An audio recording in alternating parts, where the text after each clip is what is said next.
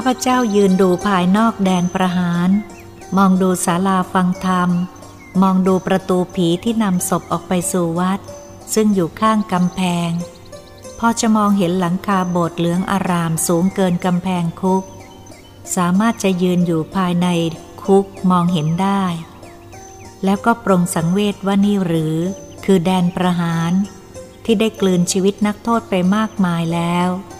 มองดูภายนอกก็คล้ายบ้านหลังกลางๆหลังหนึ่งไม่ใหญ่โตอะไรนัก ถ้าไม่มีใครบอกว่านี่แหละแดนประหาร แล้วข้าพเจ้าคงสายสายตามองข้ามไป แต่เมื่อเข้าไปภายในก็มองเห็นสถานที่ภายใน มีเครื่องประหารครบ พร้อมที่จะประหารนักโทษได้ทุกเวลา ข้าพเจ้าเคยนึกวาดภาพแดนประหารไว้ในความนึกคิด ก็ต้องกลับย่อภาพ ความนึกคิดลง เป็นแต่เพียงบ้านประหาร ซึ่งมีหลังไม่ใหญ่โตนัก แต่มีประวัติอันยิ่งใหญ่ เพราะนักโทษมากมายที่มาเป็นเป้าจบชีวิตลงที่นี้ เมื่อเราออกจากแดนประหารหรือจะพูดให้ถูกว่า บ้านประหาร เจ้าหน้าที่ก็จะได้เปิดประตูใส่กุญแจ เมื่อใดบานประตูบ้านมฤตยูหลังนี้เปิดออก แล้วมีคณะกรรมการพร้อมด้วยนักโทษเข้าไปแล้ว ก็หมายถึงว่า จะต้องมีชีวิตมนุษย์เป็นเครื่องสังเวยตามจำนวนนักโทษที่เข้าไป ไม่มีโอกาสจะออกมาอย่างมนุษย์ธรรมดา จะถูกหามออกมาแต่ร่างที่หมดลมพลุนไปด้วย ลูกกระสุนที่ตรงหัวใจ ประตูผีจะเปิดออก ร่างจะถูกหามออกไปไว้ที่วัด เพื่อจะรอญาติมารับศพคงฟูมฟายด้วยน้ำตา นี่แหละโลกมนุษย์ ตรงกับคำว่าทำดีได้ดีทำชั่วได้ชั่ว เป็นไปตามกฎแห่งกรรม แต่ในแพทย์ก็ช่วยให้ตายอย่างสงบ โดยตรวจหัวใจนักโทษว่าอยู่ข้างซ้ายหรือขวา เพื่อมิให้ทรมานในนาทีสุดท้ายที่จะจากโลกมนุษย์ไป ตามกรรมชั่วที่สร้างไว้ตามสนอง ก่อนจะจบเรื่องการประหารด้วยปืนในยุคนี้ ข้าพเจ้าขอแทรกข้อความที่เคยสนทนาเรียนถามท่านผู้บัญชาการมาก่อนแล้วครั้งหนึ่ง เพื่อให้เรื่องนี้สมบูรณ์เป็นประโยชน์ในอนาคตต่อไป ครั้งนั้นข้าพเจ้าเรียนถามท่านว่า อยากจะทราบว่านับตั้งแต่เริ่มสร้าง และใช้เรือนจำมหันตโทษ เคยประหารนักโทษจำนวนมากแล้ว ผมอยากทราบว่าเคยมีนักโทษหญิงถูกประหารบ้างไหมท่านผู้บัญชาการบอกว่า เคยมีประหารนักโทษหญิงคนเดียวด้วยปืนเพชฌฆาต มือปืนประหารครั้งนั้นก็คือ นายเหรียญเพิ่มกำลังเมือง ข้าพเจ้ารู้สึกว่า ได้ความรู้เป็นประโยชน์อันมีค่าจากท่านผู้บัญชาการ ว่าเรือนจำกลางบางขวาง มีการประหารนักโทษหญิงเพียงคนเดียว นับแต่สร้างเรือนจำกลางบางขวางตลอดจนมาถึงยุคปัจจุบันนี้ นับว่าเป็นประโยชน์สำหรับผู้ที่สนใจ อยากรู้อยากศึกษา ทั้งจะเป็นประโยชน์แก่อนุชนรุ่นหลังต่อไป ข้าพเจ้าเรียนถามท่านว่า นักโทษหญิงผู้นั้นต้องข้อหาคดีเรื่องอะไร ที่ร้ายแรงถึงตัดสินประหารชีวิต ท่านผู้บัญชาการปล้นฆ่าเจ้าทรัพย์เป็นคดีอุกชะกันและท่านก็บอกว่าจะบันทึกย่อๆมาให้ ข้าพเจ้าขอบคุณท่านที่ได้ให้ความรู้แก่ข้าพเจ้า ต่อมาข้าพเจ้าก็ได้รับบันทึกย่อๆของท่านผู้บัญชาการกรุณาส่งมาให้ ก็ได้ทราบว่านักโทษเด็ดขาดหญิงผู้นั้น ชื่อใหญ่ส่งมาจากเรือนจำต่างจังหวัด ซึ่งได้มาทำการประหารชีวิตที่เรือนจำกลางบางขวาง เมื่อปีพุทธศักราช 2485 โดยสารต่างจังหวัดได้พิพากษาเด็ดขาดในคดีแดงว่าจำเลยมีความผิดฐานปล้นทรัพย์ ตามกฎหมายอาญามาตรา 250 ถึง 301 มาตรา 7 ให้ประหารชีวิตจำเลย ทางเรือนจำกลางบางขวางปฏิบัติตามคำสั่งกระทรวงมหาดไทย ก่อนวันจะลงมือประหาร กรรมการฝ่ายแพทย์ได้ตรวจอาการนักโทษเด็ดขาดหญิงใหญ่ แล้วก็ลงความเห็นว่า นักโทษเด็ดขาดหญิงใหญ่มีจิตใจปกติไม่วิกลจริตและไม่มีคัน เช้าของวันพุธที่ 25 กุมภาพันธ์ พุทธศักราช 2485 คณะเจ้าหน้าที่ได้จัดการประหารชีวิตนักโทษเด็ดขาดหญิงยาย โดยเพชฌฆาต มือปืนเหรียญ เพิ่มกำลังเมือง เป็นผู้ลงมือประหารด้วยปืนกล การประหารได้สิ้นสุดลงในเวลา 16นาฬิกา19 นาที ชีวิตนักโทษหญิงเด็ดขาดยาย ก็จบลงต่อหน้าคณะกรรมการห้านาย ทั้งผู้บันทึกและผู้ใช้ปืนประหารรวมเจ็ดนาย นายแพทย์ฝ่ายกรรมการได้ตรวจสอบศพนักโทษหญิงเด็ดขาดอีกครั้งหนึ่ง พร้อมรูปถ่ายและลายนิ้วมือ เห็นว่าใช่ตัวนักโทษเด็ดขาดหญิงใหญ่แน่ กรรมการได้ลงนามไว้เป็นสำคัญ นี่ก็เห็นได้ว่า เป็นนักโทษหญิงคนเดียวที่ประหารในเรือนจำ ที่เราเห็นว่าไม่ใหญ่โตอะไรนัก ซึ่งเรียกว่าแดนประหารในเรือนจำกลางบางขวาง ที่พวกเราเห็นสถานที่นี้ด้วยตามาแล้ว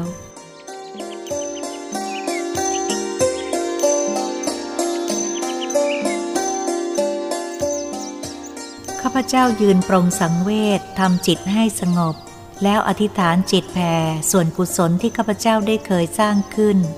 ไม่ว่ายุคปัจจุบันหรืออดีตก็ดี ขอวิญญาณทั้งหลายที่อยู่ในบริเวณนี้ จงได้รับส่วนกุศลจากข้าพเจ้าที่อุทิศให้ด้วยทุกวิญญาณ ที่ยังวนเวียนในสถานที่นี้ให้ทั่วถึงกัน เมื่อเราเข้ามาท่องในแดนประหาร ก่อนที่จะจบ ข้าพเจ้าขอให้ข้อคิดกับท่านผู้อ่านไว้ข้อหนึ่ง เพื่อเป็นเครื่องเตือนใจ นักโทษเข้าสู่ที่ประหารได้จบชีวิตลงมากมาย ส่วนมากเป็นนักโทษฆ่าคนตาย เหตุเพราะไม่สามารถยับยั้งจิตใจ ความโกรธทำให้ขาดสติ หมดความรู้สึกผิดชอบชั่วดี ก็ต้องถูกข้อหาฆ่าคนตาย แม้ว่าเราจะพยายามหลีกหนีกฎหมายซุกซ่อนไปอยู่ที่ใดก็ดี เราก็มีความหวาดกลัว ที่จะเป็นเงาตามตัวตลอดไป คล้ายกับมีเสียงกระซิบตลอดเวลา เราฆ่าเขาตายวันนี้ เราก็ต้องตายตามเขาไปหนีไม่พ้น ผู้รักษากฎหมายจะต้องฆ่าเราตายในวันหน้า บัดนี้เราคงรู้แล้ว เมื่อเราฆ่าเขาตาย แม้ยังไม่ถูกจับ เราก็หมดอิสระเสรีทางใจ ตกเป็นทาสความทุกข์หนักสิงอยู่ในใจ นอนสะดุ้งหวาดกลัวทั้งหลับทั้งตื่นตลอดเวลา ไม่ว่ากลางวันหรือกลางคืน หาความสงบไม่ได้ ฉะนั้นเราควรดับความโกรธความแค้นเสียให้ได้ จะเป็นมงคลแก่ตัวเราเอง และเราก็คิดว่าหากเราฆ่าคนตาย หลังจากนั้นจะมีเงาบาปติดตามทรมานจิตใจเราตลอดไป ฉะนั้นผู้มีอารมณ์ร้ายแรงทั้งหลายจงระงับสติอารมณ์ นึกเสมอว่าเราฆ่าเขาวันนี้ เราก็ต้องถูกเขาฆ่าในวันหน้า หนีไม่พ้น เราฆ่าเขา เราก็เริ่มตัดความสุขสบายในชีวิตอนาคตของเราเอง ขาดจากความเจริญรุ่งเรืองของชีวิต มุ่งพาชีวิตดึงสู่เบื้องต่ำคือนรกในเมืองมนุษย์ ต้องขาดความสุขในครอบครัว บุตรภรรยา พ่อแม่พี่น้อง เหมือนอยู่กันคนละโลก ที่สุดก็ต้องจบชะตาชีวิตลงด้วยการตายโหง หากเราใช้ประโยคง่ายๆ เพื่อคอยเตือนใจเราก่อนความโกรธจะเกิดขึ้น ก่อนจะสายเกินแก้ว่า เราฆ่าเขาก็คือเราฆ่าตัวเราเอง ท่องให้ขึ้นใจได้ เมื่อได้ปฏิบัติด้วยจิตใจเข้มแข็ง ก็สามารถจะป้องกันไม่ต้องตกเป็นผู้ร้ายฆ่าคนตาย และป้องกันอนาคต ป้องกันครอบครัวข้าพเจ้าคิดว่าเราท่องคำเตือนใจเป็นคำไทย มีความหมายรู้เรื่องดี และเราใช้สติปัญญาพิจารณาดู แล้วเราก็แน่ใจได้ว่าสามารถที่จะป้องกัน ให้เราพ้นจากอาทยากรรมอย่างแน่นอน หากอยู่แต่ท่านจะปฏิบัติได้หรือไม่เท่านั้น บางท่านคงจะบอกว่าพูดง่ายทำยาก ข้าพเจ้าก็จะบอกว่าจริง แต่ยังมีอะไรยากกว่านี้อีกมากมาย มนุษย์เราก็สามารถทำได้ ถ้าใจท้อแท้ไม่มีความอดทนแล้ว ไม่ว่ายากหรือง่ายก็ทำไม่ได้ทั้งนั้น เราต้องมีจิตใจเข้มแข็ง ใช้อำนาจจิตไม่ว่ายากหรือง่าย แล้วทุกอย่างก็จะสำเร็จด้วยความพยายาม และอดทน เมื่อท่านได้อ่านท่องแดนประหารจบแล้ว ขอให้ท่านใช้สติปัญญาพิจารณาข้าพเจ้ารับรองว่า จะต้องเป็นสิริมงคลแก่ตัวท่าน และครอบครัวอย่างแน่นอน ท้ายเรื่องท่องแดนประหารที่จะเขียนต่อท้ายนี้ ถ้าจะพูดว่าเป็นความบังเอิญ ก็เป็นความบังเอิญอย่างประหลาดมหัศจรรย์ แต่ก็พูดไม่ได้เต็มปาก เพราะมีเหตุผลที่จะอธิบายให้เข้าใจ หลังจากที่ข้าพเจ้าได้เขียนเรื่อง ท่องแดนประหารเสร็จเรียบร้อย เมื่อเดือนกันยายนปีพุทธศักราช 2516 และจัดส่งไปให้เจ้าของเรื่องท่านตรวจดู เพื่อให้ตรงกับความจริง และส่งทางโรงพิมพ์ ก็ค่อยรู้สึกเบาใจลงบ้าง การเขียนหนังสือแบบนี้ไม่ใช่เรื่องง่ายง่าย ต้องใช้เวลาและเหตุผลความจริงประกอบขึ้น จากเรื่องจริงที่เกิดมาแล้ว หากไปเดายกเมฆเอาเอง ย่อมผิดพลาดจากความจริง ท่านผู้รู้ก็จะหัวเราะว่าฝอย ว่าโมเรื่องที่เขียนขึ้นนั้นจะเป็นเศษกระดาษหมดค่าลง ฉะนั้นการระมัดระวังไม่ประมาท และมีสติพิจารณาจำเป็นต้องมีสติไม่ประมาท เมื่อเขียนจบได้ส่งโรงพิมพ์แล้วก็ยังไม่สบายใจนัก รู้ตัวเองว่ายังไม่สันทัด ขาดความสามารถที่จะเขียนเรื่องแบบนี้ได้ดีพอ แม้จะเขียนจากความจริง แต่บางตอนก็ยังหาเหตุผลมาแสดงอ้างอิงไม่ได้ ก็ยังหนักใจ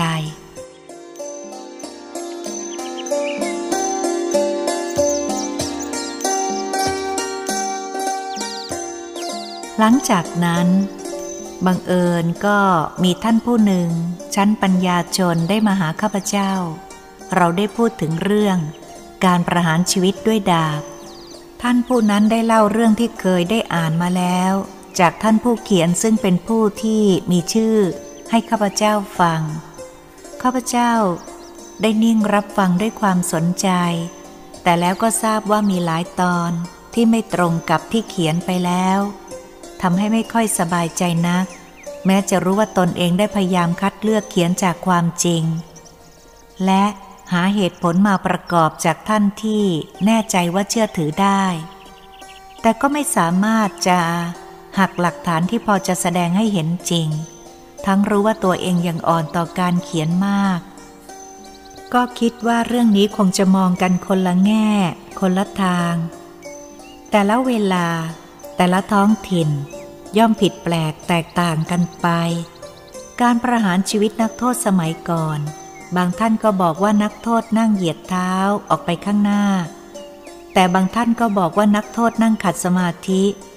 ที่สุดก็ถูกด้วยกันทั้งสองฝ่าย เช่นนี้เป็นต้น เรื่องนี้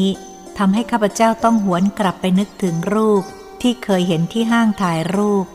พร้อมปากตรอกโรงภาษี เมื่อประมาณ 50 ปีผ่านมา ซึ่งมีชาวญี่ปุ่นเป็นช่างภาพและเจ้าของห้าง ห้างถ่ายรูปพร้อมเลิกไปนานแล้ว เป็นสิบสิบปีแล้ว รูปภาพที่เคยโชว์หน้าห้างเหล่านั้น ก็ไม่รู้ว่ามีอยู่ที่ผู้ใดบ้าง อดคิดไม่ได้ว่า คงจะไม่มีผู้ใดเก็บไว้ในบ้าน เพราะเป็นภาพที่หวาดเสียว บางคนขวัญอ่อนหรือประสาทอ่อน ก็ทำให้ไม่กล้ามองไม่กล้าดู คิดว่าภาพชุดนี้คงจะไม่มี เหลืออยู่ในเมืองไทย หากเหลืออยู่บ้างก็ไม่รู้อยู่ที่ไหน จะหาก็เหมือนงมเข็มในมหาสมุทร หากว่าเมื่อพบแล้วรูปเหล่านั้นคงจะจาง เพราะความเก่าแก่เป็นสีน้ำตาลอ่อน แทบจะมองไม่เห็นว่าเป็นภาพอะไรแล้ว การที่จะนึกว่าอยากได้รูปในสมัยห้าสิบกว่าปีผ่านมาแล้ว เป็นอันว่าไม่มีทางที่จะเป็นไปได้ จะนึกก็แต่เพียงสร้างความหวังในอากาศ ไม่มีวันจะเป็นจริง แต่อดคิดไม่ได้ แต่สิ่งประหลาดมหัศจรรย์ในโลกมนุษย์นี้ย่อมเกิดขึ้นได้เสมอ สิ่งที่เรานึกว่าเป็นไปไม่ได้ แต่ก็เป็นไปได้อย่างปาฏิหาริย์อย่างไม่น่าเชื่อ ไม่นึกไม่ฝัน ในเช้าวันศุกร์ที่ 15 กันยายนพพุทธศักราช 2516 เวลาก่อนโมงเช้า โทรศัพท์ดังขึ้น ข้าพเจ้าหยิบหูขึ้นฟังก็ทราบว่า คุณนรงสุทธิกุลพาณิชย์ เป็นผู้ต้องการพูดกับข้าพเจ้า เมื่อรู้ว่าข้าพเจ้าเป็นผู้รับโทรศัพท์ก็พูดว่า เมื่อวานนี้ผมได้ไปสนทนากับพันตำรวจรีพมร ชัยสิริ สุดท้ายเราได้คุยกันถึงเรื่องคุณทอที่กำลังเขียนเรื่อง การประหารชีวิตแบบฟันคอนักโทษแบบเก่า พันตำรวจพมรชัยสริ สนใจเหมือนจะนึกได้ หรือจะมีอะไรดนใจให้พูดออกมากับผมว่า ถ้าอย่างนั้นดูเหมือนผมจะมีรูปแบบเก่าอยู่ชุดหนึ่ง เป็นภาพการประหารชีวิตนักโทษแบบตัดคอด้วยดาบ เมียเขาให้ผมทิ้งนานแล้ว แต่ผมยังไม่ทิ้ง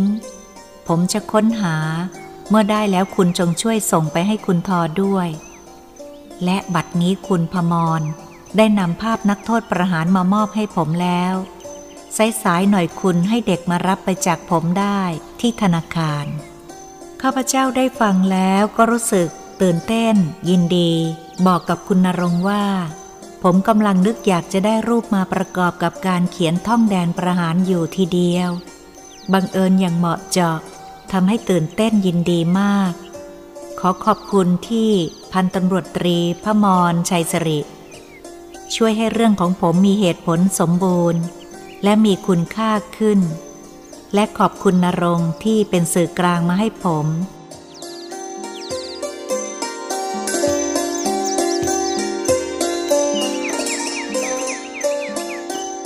เช้าวันนั้น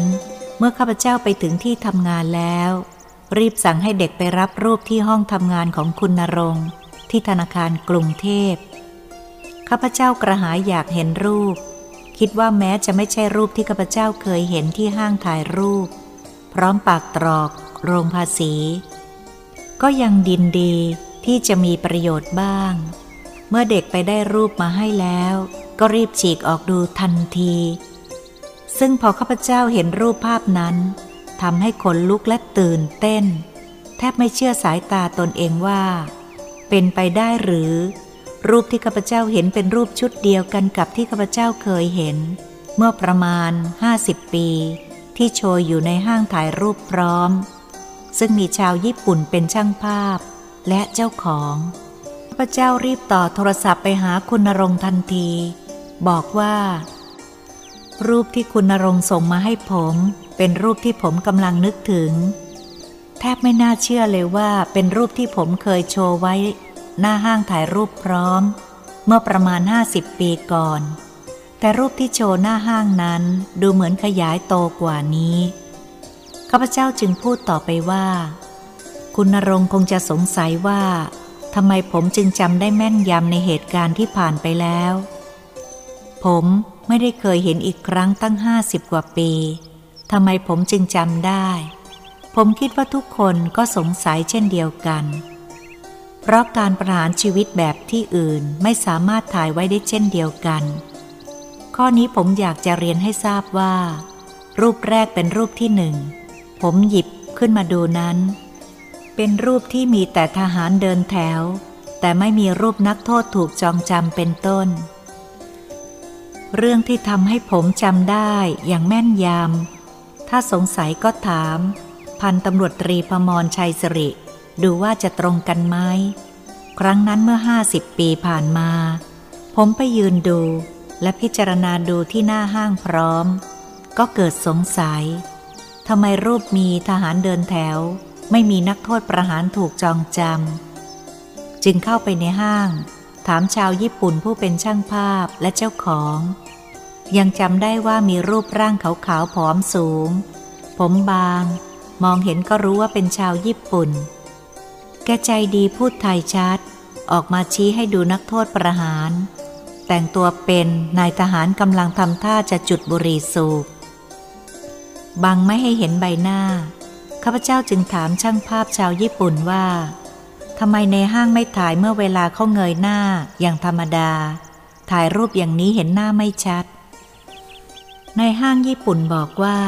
เราทำอะไรไม่ได้ เปลี่ยนกระจกน้ำยาไม่ทัน เพราะ เราจะต้องตั้งกล้องไว้ก่อน รอคอยเวลาขบวนนักโทษจะผ่านมา เมื่อผ่านมาถึงระยะก็บีบลูกยางเปิดหน้ากล้อง เขาเห็นก่อนก็รีบยกมือขึ้นทำท่าสูบบุหรี่บังไว้ มองไม่เห็นหน้า กล้องเรามีอันเดียว แล้วก็หนัก จะตั้งกล้องอีกเปลี่ยนกระจกน้ำยาใส่ไม่ทัน เพราะว่าถ่ายได้ครั้งละหนึ่งรูปเท่านั้น ขบวนก็ผ่านไป ด้วยเหตุนี้ทำให้ข้าพเจ้าจำรูปที่หนึ่งได้แม่นยำ แม้เวลาจะผ่านนานปีก็ดี พอเห็นความจำก็กลับคืนมาทันที รูปเหล่านี้แก้ปัญหาข้อสงสัยทุกอย่างให้กระจ่างขึ้นยังไม่ต้องอธิบาย ข้าพเจ้าต้องขอขอบคุณ พันตำรวจตรีพระมรชัยสิริ ที่ไม่สามารถจะแสวงหาคำใดมาพูดให้ตรงกับความจริงใจ ที่ได้มอบรูปซึ่งเป็นประวัติศาสตร์มาให้ข้าพเจ้า ท่านเจ้าของรูปคงไม่รู้คิดว่า รูปเหล่านี้จะมีค่าสูงสำหรับเวลาต่อไป อาจจะเป็นประโยชน์แก่เยาวชนในอนาคตอันยืนนาน ข้อสำคัญคือ เหตุผลและข้อเท็จจริงจะทำให้หนังสือเรื่อง ท่องแดนประหาร มีเหตุผลครบถ้วนโดยไม่ต้องอธิบาย ให้ยืดยาวต่อไป นับว่าท่านได้ร่วมสร้างกุศลในครั้งนี้มากมาย ไม่สามารถจะนำสิ่งใดมาเปรียบได้ บางท่านคงสงสัยว่า เรื่องที่ข้าพเจ้าเขียนส่วนมาก ล้วนแต่โดยบังเอิญอย่างไม่น่าจะเป็นไปได้ พอเหมาะพอเจาะแทบทุกครั้ง แม้ตัวข้าพเจ้าก็ไม่สามารถจะหาเหตุผลมาอธิบายให้ท่านเข้าใจได้ ก่อนที่จะลงเอยในเรื่องนี้ ข้าพเจ้าขอขอบพระคุณทุกๆทท่าน ที่ได้กรุณาร่วมช่วยเหลือ ให้เรื่องท่องแดนประหารสมบูรณ์ขึ้น หากข้าพเจ้าเขียนขึ้นเองแต่ผู้เดียว โดยไม่มีผู้ใดเอาใจใส่คอยช่วยเหลือส่งวัตถุดิบ และบันทึกจากเหตุการณ์ที่เกิดขึ้นแล้ว พร้อมหลักฐานที่มีเหตุผลมาให้ เรื่องนี้ก็คงไปไม่รอด นับว่าทุกท่านได้ร่วมสร้างกุศลในเรื่องท่องแดนประหาร และท่านผู้ได้ติดตามอ่านหนังสือนี้ตลอดมาจนจบ ขอให้ท่านจงได้รับส่วนกุศลในครั้งนี้ทั่วทั่วทุกท่าน ขอให้ทุกท่านมีความสุขกายสุขใจ สุขด้วยความสงบตลอดไปทั้งโลกนี้ และโลกหน้า